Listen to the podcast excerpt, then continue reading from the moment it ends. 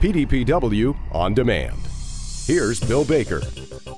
Thank you for joining us again this week on the PDPW Weekly Podcast, where this week it's all about hanging with friends, even if we have to keep our distance. Here's Tom Thibodeau with his thoughts on friendship. Well, it's always a pleasure, Bill, talking with you. Um, this is our, our 13th recording, and over this time, we, we've become friends. How important it is to have good friends in our lives. Across the country, so many people feeling lonely and separated. So many people today have no one to talk to. I heard of a church where a woman asked the pastor for a list of the name of the parishioners who are over the age of 60, and she's made a commitment to calling each person over the age of 60 in that church twice a week, just so they have someone to talk to, a friendly voice. Years ago, my wife and I worked in a residential treatment center for emotionally disturbed adolescents. Oftentimes, these were young girls who had come out of the foster care system and were having a difficult time adjusting. They couldn't put them with another family. And we had one little girl who had been adopted twice. Uh, the first adopted family, six months after the adoption, the father developed cancer, and the mother said, I cannot take care of a new child and my husband. And then the second adopted family, the parents got a divorce, and parent took all the natural born children, and nobody wanted this little adopted girl because they had not developed a relationship. So here she is, 12 years of age, in a residential treatment center having been rejected twice by families. And she came back one day from Girl Scout day camp. And she said, I learned a new song that I'd like to sing with you. We sat down in a circle. Here are all these girls, oftentimes hardened, been through all kinds of trials and tribulations themselves. And this little 12 year old smiled and sang this beautiful song Friends, I will remember you, think of you, pray for you. And when another day is through, I'll still be friends with you. This little girl had no family, but what she had discovered at this treatment center was a group of sisters, a group of friends who continued to support her as she moved into adolescence. And we were able to see two years later where a farm family, not far in our area, adopted this young girl, gave her unconditional love, Years later, I'm working at the university, and a young woman comes into my room and says, Tom, do you remember me? And I looked up and I saw this little girl who is now a beautiful young woman. And I said, Dawn, how could I ever forget you? And I'll never forget the day in which you sang the Friend song to all of us. Friends. Over a lifetime, each of us has about 150 friends or acquaintances. Out of that 150, this is pretty much true and has been for the last century. We have about 50 good friends, but we have about five intimate friends, three, four, five very good friends, people who are there with us through thick and thin. Facebook has kind of convinced some people you can have 526 friends. It's just absolute nonsense. You can't have 526 friends. If you have four or five good friends, you are fortunate. A couple of sociologists, anthropologists, a couple years ago have written a marvelous book called Connections, and they got their hands on the Framingham, Massachusetts heart surveys. In 1949, somebody had the idea that how does your personal relationships affect your heart health? And they began then to record the people of Framingham, Massachusetts. Every five years, everybody get a survey in that small town and asking about the relationships in their families, the relationship with their family, the relationship with their church, the relationship with their coworkers, with their friends in the community. And what they found out after 50 years is that those who have healthy personal relationships, friendships, have much less heart disease. Friends are heart healthy. If you have five good friends, you are 40% less likely of having a serious heart attack.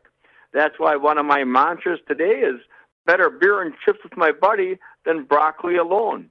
How many of us have known how terrible it is when you're on the road to sit at a restaurant and have a meal by yourself? And isn't it interesting? You can be in a fast food place, you can be in a place that has bad coffee, but when you're with a good friend, it's like a gourmet meal. Friends are the substance of our lives. Tom Rath, who's a researcher for Gallup organization, in the early 1990s was sent out into the community to find out what were the causes of homelessness. Gallup was getting involved with a community study on homelessness. And of course, it wasn't very difficult to find out how is it that people become homeless. But ask the other question how do you get out of homelessness? How do you get out once you've been stuck in poverty, living at the at the bottom of the economic chain, oppressed by a system where you don't have a, an address, difficult to apply for any kind of benefits or certainly a place to work if they can't contact you by phone. In the 1990s, this is before cell phones. And what he found out was this the one thing that he was able to find that helped people out of homelessness if somebody who did not have a place to live had a good friend. A good friend who took them in, who supported them, who helped them complete a GED, who helped them put together a resume, who helped them save money and find a place to live. And I have seen this over and over again. We continue to have programs, economic support programs, but what both gets people out of homelessness are the most despairing situations in our lives if you have a good friend.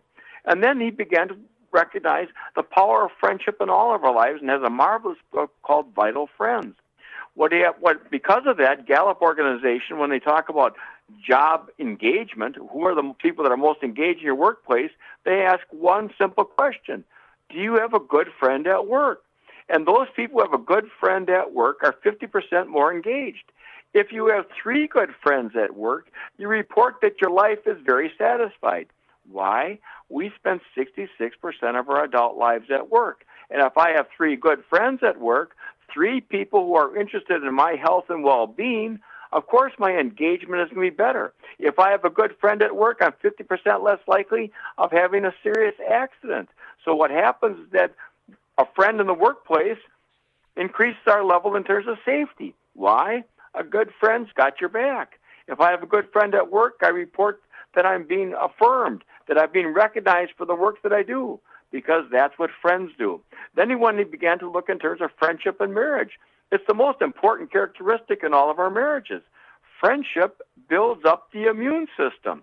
In two different studies, when people were brought into the emergency room, they were given a short quiz about the level of friendship in their marriage, and those people whose partner was a strong friend recovered at 25% faster rate than those people had high levels of tension in their marriage. Why?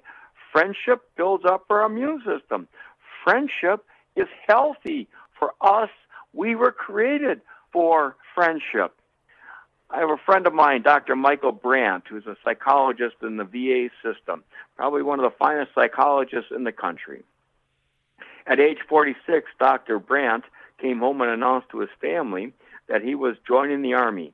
At 46, he had signed up and was being sent off to boot camp. His reason? He had been counseling people coming back from Iraq and Afghanistan and did not fully understand the circumstances that were causing them such pain and distress.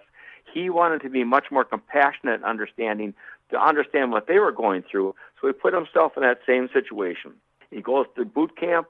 He's sent off to a, a mountain village in Afghanistan where he's stationed with about 10 to 14 soldiers who didn't want him there. Soldiers, again, the mindset is that if I have to ask for help, I'm weak, did not want a psychologist embedded in their work. They called him voodoo doctor. He had to win them over. He had to build their confidence. He had to become friends with these men. And then what he said I'm focusing on here is this your health and well being when you go back. And so he assigned each of the older soldiers, and by older we're meaning soldiers who are 26 and 28, maybe on a second or a third deployment, to take under their wing a young man 18 or 19 as their as their friend. And what was really extraordinary is this after the deployment, that his group had 80% less PTSD than other groups who are on comparable missions. And they began to talk about what had taken place. And each of the younger men, 18 or 19, who many of them had come from rural backgrounds of the inner city, said, I have never had an older man take a sincere interest in my life. Instead of talking about the war, the dangers of battle and mission, what they talked about were being a good father. They talked about being a good spouse, about being a good friend, about developing relationships once they got back home with their community. Oftentimes they'd feel isolated and alone, and the Army gave them a place to belong. But these younger men were most moved by the fact that they had an older man who was willing to befriend them. How important is for our health and our well-being that we have a good friend who that we can turn to. They befriend us no matter what. All we have to do is just be ourselves. Going back old school, Cicero, the great Roman philosopher, wrote an essay called De Amicitia, which is about friendship. And what he listed there is something that's been true for human beings ever since these last two millennia. That there are three characteristics of friends. One, friends are pleasant to be with. Friends are people that we enjoy being with. Friends are people that we just waste time with. You sit down with a friend and you have dinner, and then you have a glass of wine, and then maybe a second glass of wine, and all of a sudden you look at your clock and say, My goodness gracious, it's 11 o'clock. Where did the time go? Friends are people that we waste time with. We just enjoy being in their company. Acquaintances that we don't particularly like, they come over and we say, Yep, well, we usually go to bed about 8. We cut it short. Acquaintances we have to entertain. Friends we just enjoy being with. The stay at home right now is very difficult for teenagers. Why? For teenagers, part of the socialization process is just to hang out. So every parent who was at a teenager said, Where are you going tonight? And they said, Well, I'm going to go with my friends. What are you going to do? Nothing. We're just going to hang out. And parents pushed the question, But no, what are you, what are you going to do? No, we're just going to hang out. They got it right. They just want to hang out, spend time, waste time with their friends because friends are people that we enjoy being with. Second, friends are people that we join with for the common good. It's interesting, oftentimes we become friends after we're working on a project with each other. Look at all of our service organizations across the country who come together, and after a time, they came together as strangers and they left as friends. Look back into the Amish community, a community that comes together. Not everybody's related, but what do they do? They build barns together. They celebrate together. They join with people that they haven't known before, and they all contribute to the common good. Well, this is what we do in our communities: is that strangers come together, they work together, and over time, they become friends. They might not always socialize after that, but they'll never forget the experience of belonging. One of the things we understand about human health today is this the number one thing that will improve your health immediately is to stop smoking. Next, most important thing is to join and participate in two positive groups. Now, right now, people are finding a way in which to do that online, but how important it is in our communities to be part of a group where I belong, where I can work with others for a greater good. And finally, friendship is benevolent, which comes from two Latin words, bene volens. Bene means well, volens means to wish. Benevolent friends wish each other the best. We want what's good for one another. We recognize that their good is so important to their health, and they feel it. What's interesting is that when we're suffering, we'll find all kinds of people who will empathize with us. But a true friend is so happy when you succeed. A true friend wants you to have an opportunity for recognition and affirmation. Isn't this what good parents do? They're not thinking about it, what's in them for themselves. They're thinking about the people that they wish well.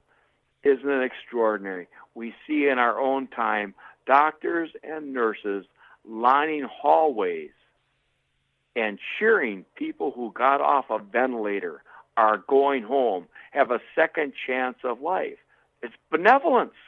They're wishing each other well. Jack Benny and George Burns, two of the, the old time comedians, were great friends for many years. And Jack Benny was asked about it, and he said this George has never walked out when I sang a song and I never walked out when he told a joke. Friends don't walk out on each other, friends walk with each other. To conclude, I thought I'd share a, a story of a, of a tremendous song. and it's a song that everybody who's listening now has heard. Uh, You've Got a Friend, written by Carole King but sung by James Taylor. Uh, Carole wrote that song over 50 years ago, and James Taylor, in a live recording at the Troubadour, a place that they played at oftentimes in the 70s, said, And I heard that song. I thought it might have been the best pop song I had ever heard in my life. He said, Little did I know that I'd be playing that song every night for the next 50 years because it is so powerful. You've got a friend. The lyrics are When you're down and troubled and you need a helping hand, close your eyes and think of me, and soon I will be there. Just call out my name, and you know wherever I am, I'm coming running to see you again. Winter, spring, summer, fall, all you got to do is call, and I'll be there. Yes, I will. You've got a friend. Who is somebody that you need to call today? Who is a friend that you've lost touch with? Who is a friend that could really benefit from a, a cheerful phone call, a laugh, a letter, an email? Who are the people that we need to reach out who might be walking through dark times? But they don't have to walk alone because all of us need a good friend. You've got a friend. Thank you, my friends, for listening so carefully to what we've been talking about here this morning. Our thanks to Tom Thibodeau, Associate Professor and Distinguished Professor of Servant Leadership at Viterbo University, and also our friend here on these PDPW podcasts. If you'd like to go back and listen to archive programs, simply head to pdpw.org. And again, thank you for your continued support of these PDPW weekly podcasts. We hope that you have a safe and productive week.